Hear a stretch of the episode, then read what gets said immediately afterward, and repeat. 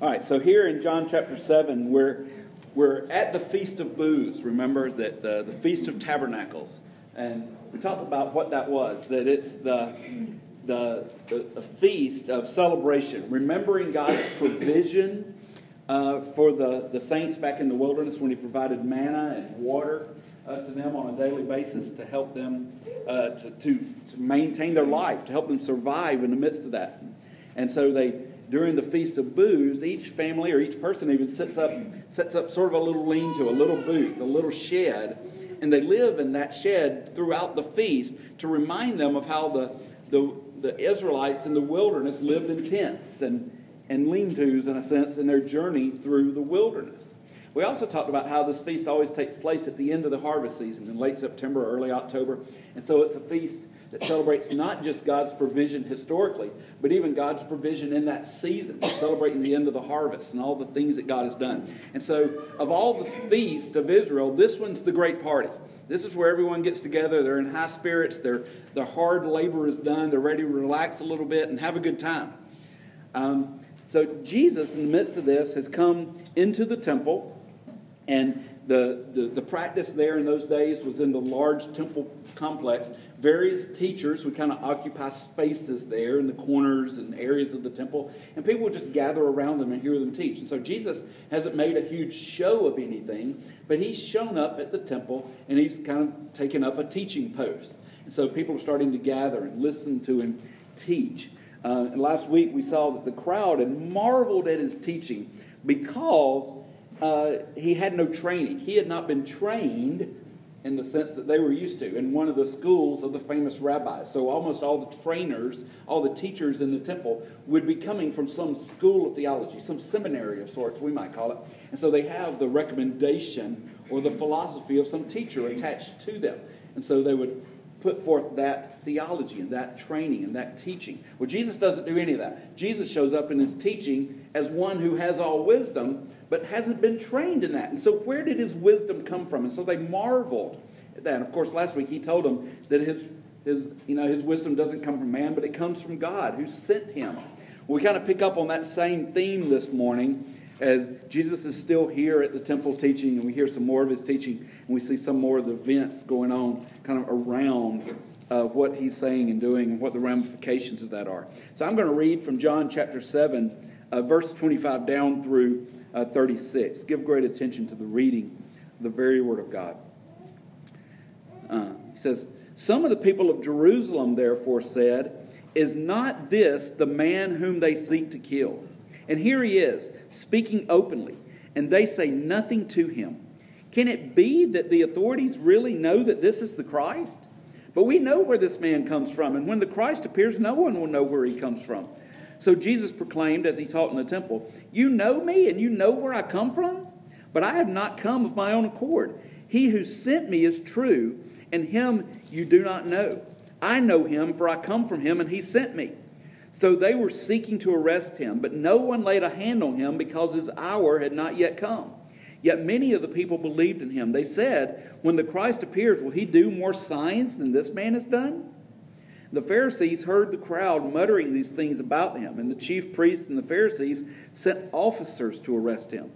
And Jesus then said, I will be with you a little longer, and then I am going to him who sent me. And you will seek me, and you will not find me. Where I am, you cannot come. The Jews said to one another, Where does this man intend to go that we will not find him? Does he intend to go to the dispersion among the Greeks and teach the Greeks? What does he mean by saying, You will seek me and you will not find me, and where I am, you cannot come? Let me pray for us. Father in heaven, thank you for, for this day and for our time together. I pray that as we come before your word, you'd give us hearts that are open, ears and eyes to, to see and believe and know the good news of the gospel of Jesus Christ. Help us understand what it means when you say that you have come from him, that God has sent you, and help us to rejoice that that what you have come to do is save us from our sins, from the penalty of our sins, that we might have life with you now, abundantly, and everlastingly. It's in your Son's, it's in your glorious name that we pray. Amen.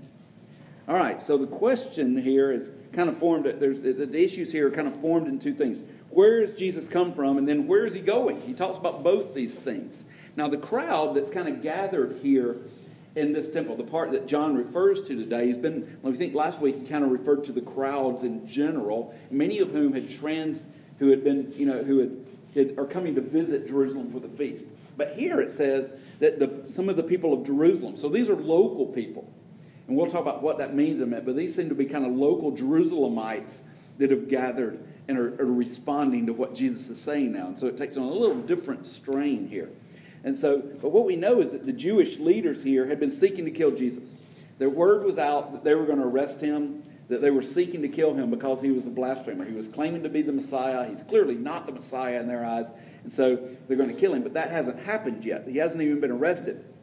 And so what's happened is the people have started to say, well, maybe they figured out he's actually the Messiah. That's why they're not going after him. He's right here in the temple teaching. Why are they not arresting him? They've been saying they're going to arrest him, they aren't doing it. Maybe they figured out he's actually the Messiah.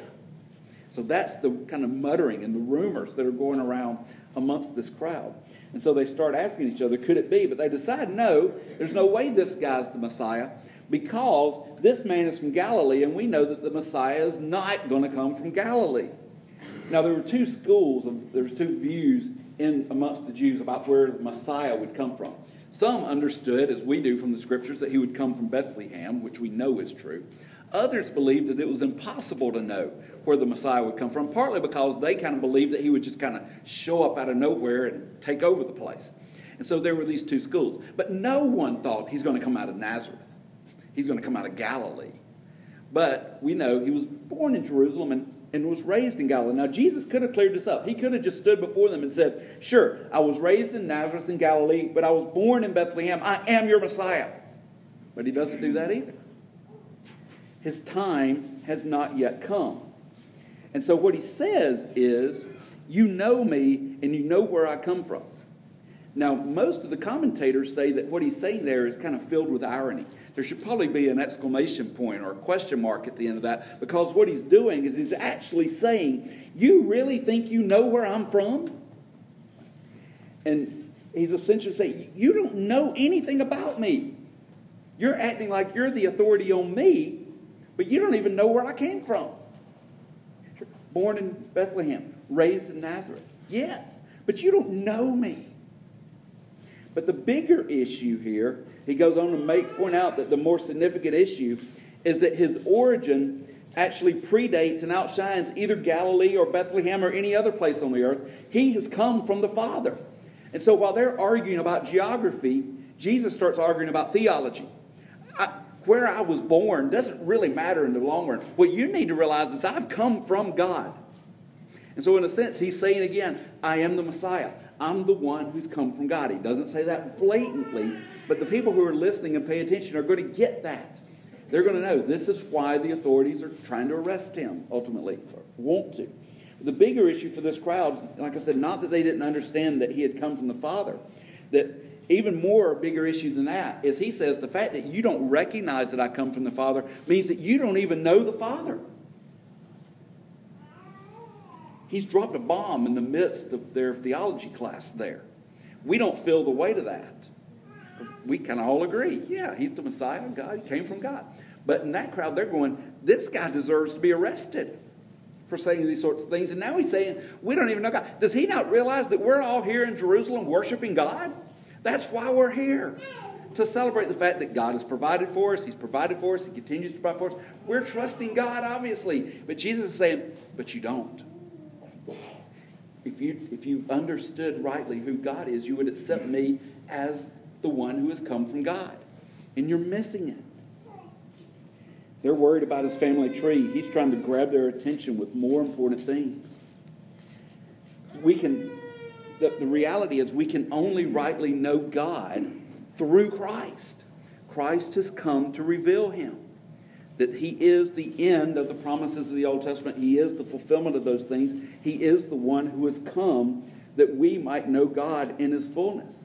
And so when we when we hear that they're trying to arrest him, we go, well, well who is this? Like we said, that it seems at this point that the crowd, these local Jerusalemites who understand kind of how the politics of that city work, they understand how the Sanhedrin works, the Pharisees and the Sadducees, and all these sorts of things. Because the Pharisees and Sadducees disagreed theologically, We're going to see in a minute there's something that brings them kind of together here. But the, the people of Jerusalem understand the politics of the day, and so they were like, okay, we hear what he's saying. If the authorities aren't going to go after him, then we'll just go after him. And so the crowd tries to arrest him, it seems. is what's going on here. It says, so they were seeking to arrest him. It seems to be the crowd there. It says, but no one laid a hand on him. And so they understand. We understand why they're at that. Like, we can understand why this irritates them. They're at this most joyful celebration of the whole year at the Feast of Booths, the Feast of Tabernacles. There's a huge party raging going on. They're celebrating God's provision from the past, the harvest. Just, they're ready to kind of let down their hair and have a good time. And all of a sudden, here's this teacher in the temple saying, But you don't even know God. If nothing else, we're mad that he's trying to spoil our party. But Jesus is committed to the truth. And he's speaking truth. And they try to arrest him. But they aren't able to. They aren't able to arrest him. Why? Because Jesus sort of goes Jedi Knight like on them as they were trying to arrest him. And you know, the scripture simply says, But no one laid a hand on him because his hour had not come. It's almost like he creates this force field around himself that his enemies aren't able to kind of penetrate. It reminds me of Star Wars. And you know, Obi Wan Kenobi told the stormtroopers, "These are not the drones that you're looking for." You know, mind control stuff. I don't know what Jesus is doing at this point, but what we see is apparent. It's not his time, and they can't arrest him. We we happen to know that. I mean, we know what's going on here from this part of the Gospel of John, from chapters five and six, and in the seven, that God is providentially hindering anyone from arresting Jesus until the time that God has ordained for that to happen. We happen to know, because we live on this side of history, we are able to look back in this, that that time comes in six short months at the celebration of the Passover. This celebration would have been taking place. This was the last Feast of Booths before the Passover where Jesus was killed. And so we know it's only about six months away before his time comes. But here, his time hasn't come. And so we know that uh, what, we're, what we're simply called to make note of here is the fact that God is completely in control of the life and death of Jesus, just as he is in control of all creatures and all times. And so we call that the doctrine of providence, that he was providentially hindered. We, we have a doctrine related to that, doctrine of providence. We've actually been talking about it in Sunday school recently. We moved on from it today, uh, sort of. But so if you're interested in some of these deeper theology things, I invite you to come to Sunday school. Where in the adult Sunday school we're discussing the Westminster Confession together, and a lot of it's challenging to us and challenging our presuppositions about God and ourselves and life in the world. But we're dealing with some of those things.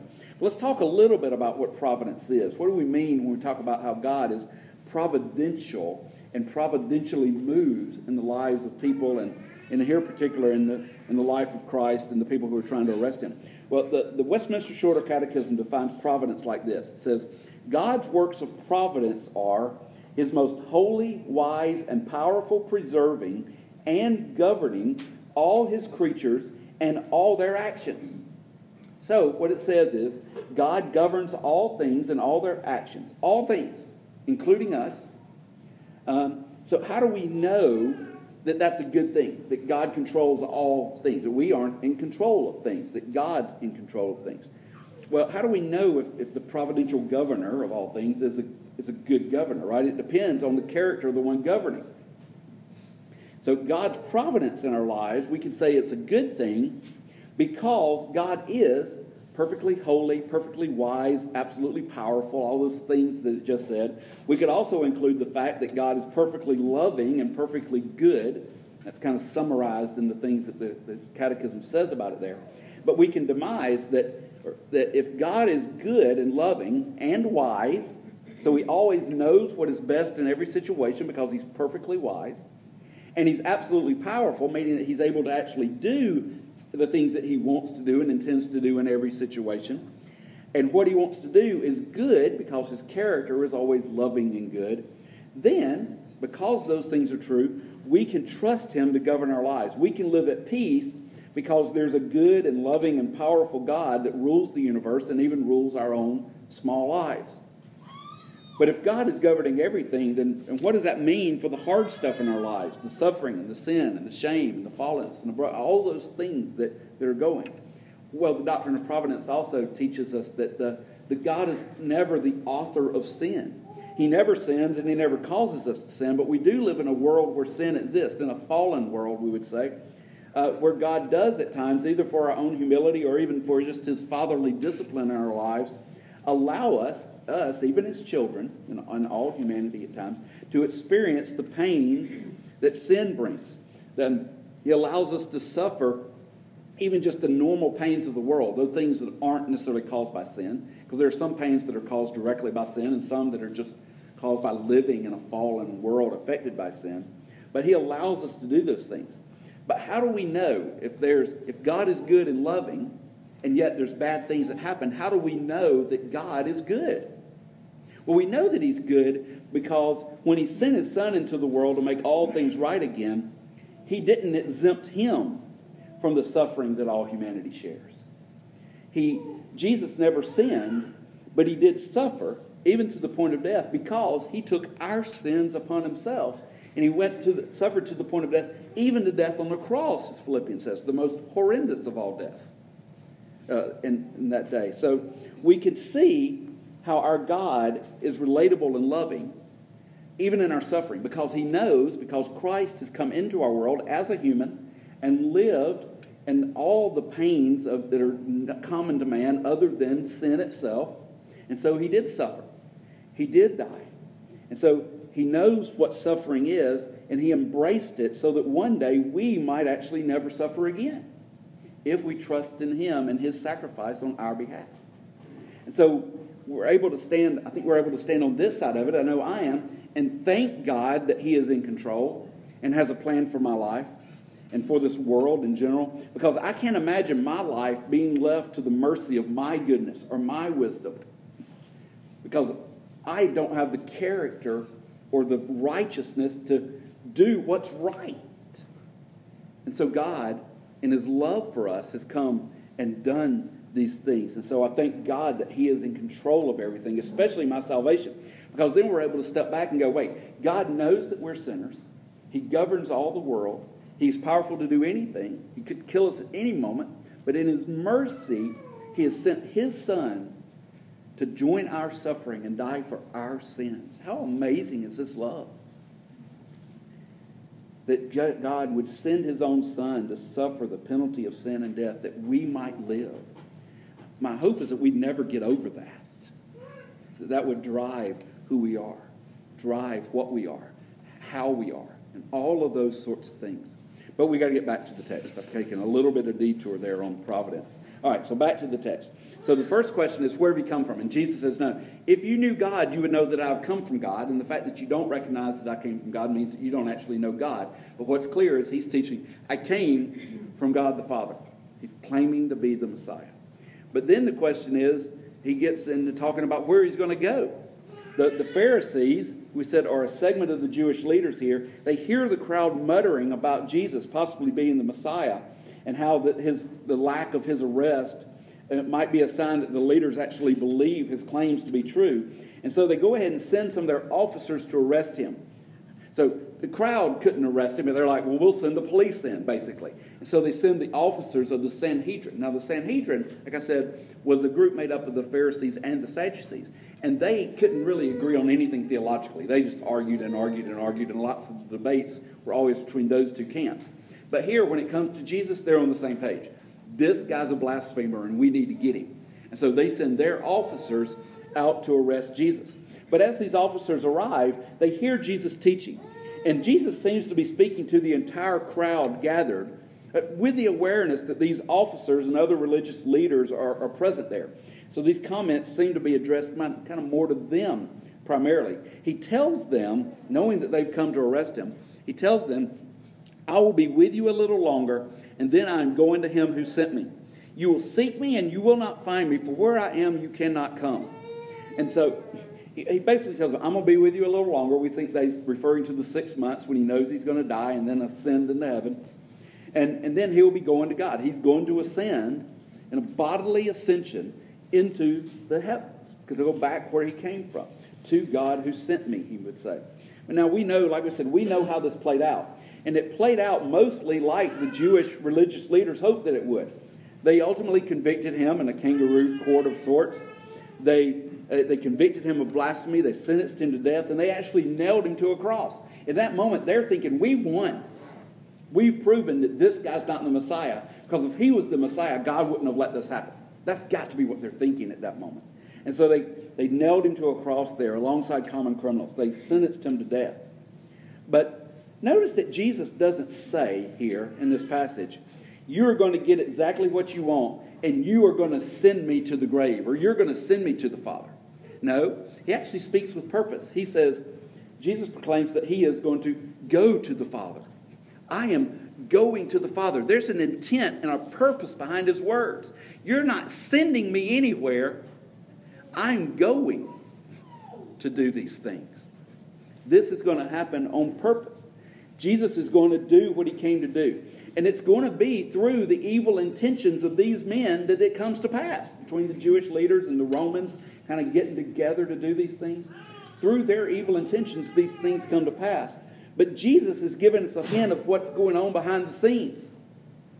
In a few chapters in John 10, 18, Jesus says this No one takes my life from me, but I lay it down of my own accord. Remember the providence that we talked about a few minutes ago? Here it is on display again, ruling and directing the life and the death of Jesus so that in his love he might accomplish the work that he came to do. Jesus goes on to tell them that where he is going, they cannot go. They'll seek for him, but they will not find him. Of course, Jesus is talking about ascending into heaven and going back to the Father to be with the God, with God who sent him, those sorts of things. The crowd is utterly confused. They don't get this on seemingly any level other than a earthly level. But they desperately need to hear and understand what Jesus is telling them. Jesus is explaining to them that because they have not received him as their Messiah, they have not understood that he is the one who has come from God to redeem them. Because of their unbelief, they will not share in his glory. They will not follow after him to be in the presence of God. And so he's telling people at a feast full of Israelites, of Jews, you, because of your rejection of me, are not going to get the inheritance of Abraham. You're not going to get the things that are promised to the people of God. So, yeah, they want to kill him.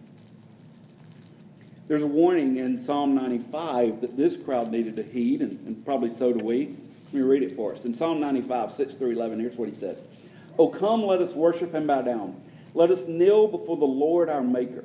For he is our God, and we are the people of his pasture and the sheep of his land. We read that often. We're familiar with those words. Here's what he goes on to say He says, Today, if you hear his voice, do not harden your hearts as at Meribah as on the day at Massah in the wilderness. Remember when the people grumbled and complained against God in the wilderness? That's what he's referring to. When your fathers put me to the test and put me to the proof, though they had seen my work. So, in a sense, he's saying, Your ancestors were just like you. They had seen the miracles. They'd seen the water come from the rock and the manna come, but yet they still complain. And he said, You've seen me heal people. You've seen me, I walked on water. I fed the 5,000, and yet you are like them. He says, for 40 years, I loathed that generation, meaning he sent them to, remember that whole generation died and didn't get to enter the promised land. He says, um, so this is God speaking back in, in the Psalms. He says, For 40 years I loathed that generation, and I said, They are a people who go astray in their heart. They have not known my ways. Therefore I swore in my wrath, they shall not enter my rest. Remember that whole generation died, didn't go into the promised land. They didn't enter into that figurative rest that was meant to signify a, a, greater rest, right? The kingdom of God, go into glory. The warning of Psalm 95, like we said, is particularly applicable to this crowd because they're gathered at this feast to celebrate God's provision for their ancestors in the wilderness. Because, like I said, the reason that they were in the wilderness to start with is because of their sin and the hardness of their hearts. So that entire generation passed away. Now Jesus is standing before a crowd of celebrants He's gathered at the temple to revel in God's goodness. That's the purpose they're there. Yet, just like their ancestors long before, these people as well are hardened in their hearts, deafened in their ears, blind to the truth of the gospel. The crowd on this day descends into mocking again. They're sort of whining and complaining as well, sorts. Because they say, Oh, where's he going that we can't find him? They're whining. They're mocking him, I think Oh, where is he going? Can he really go anywhere that we can't find him? This is craziness. They say, where is he going to go? Is he going to live among the Gentiles?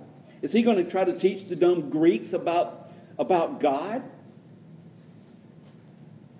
These people don't know how wrong and yet how right they are. For Jesus himself wouldn't physically go into all the world. He's going to die and then ascend 40 days later. But the apostles, those that he's trained and left behind, who went to his school of theology, those who followed Jesus would indeed take the gospel into all the world to Jews and Greeks and Gentiles.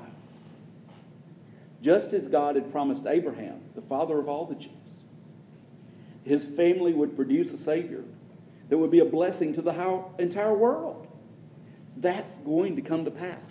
These guys who think they understand all the things of God are mocking the Gentiles as being dumb and unworthy of the Messiah. But yet, God's plan is to redeem people from every tongue and tribe and nation and language.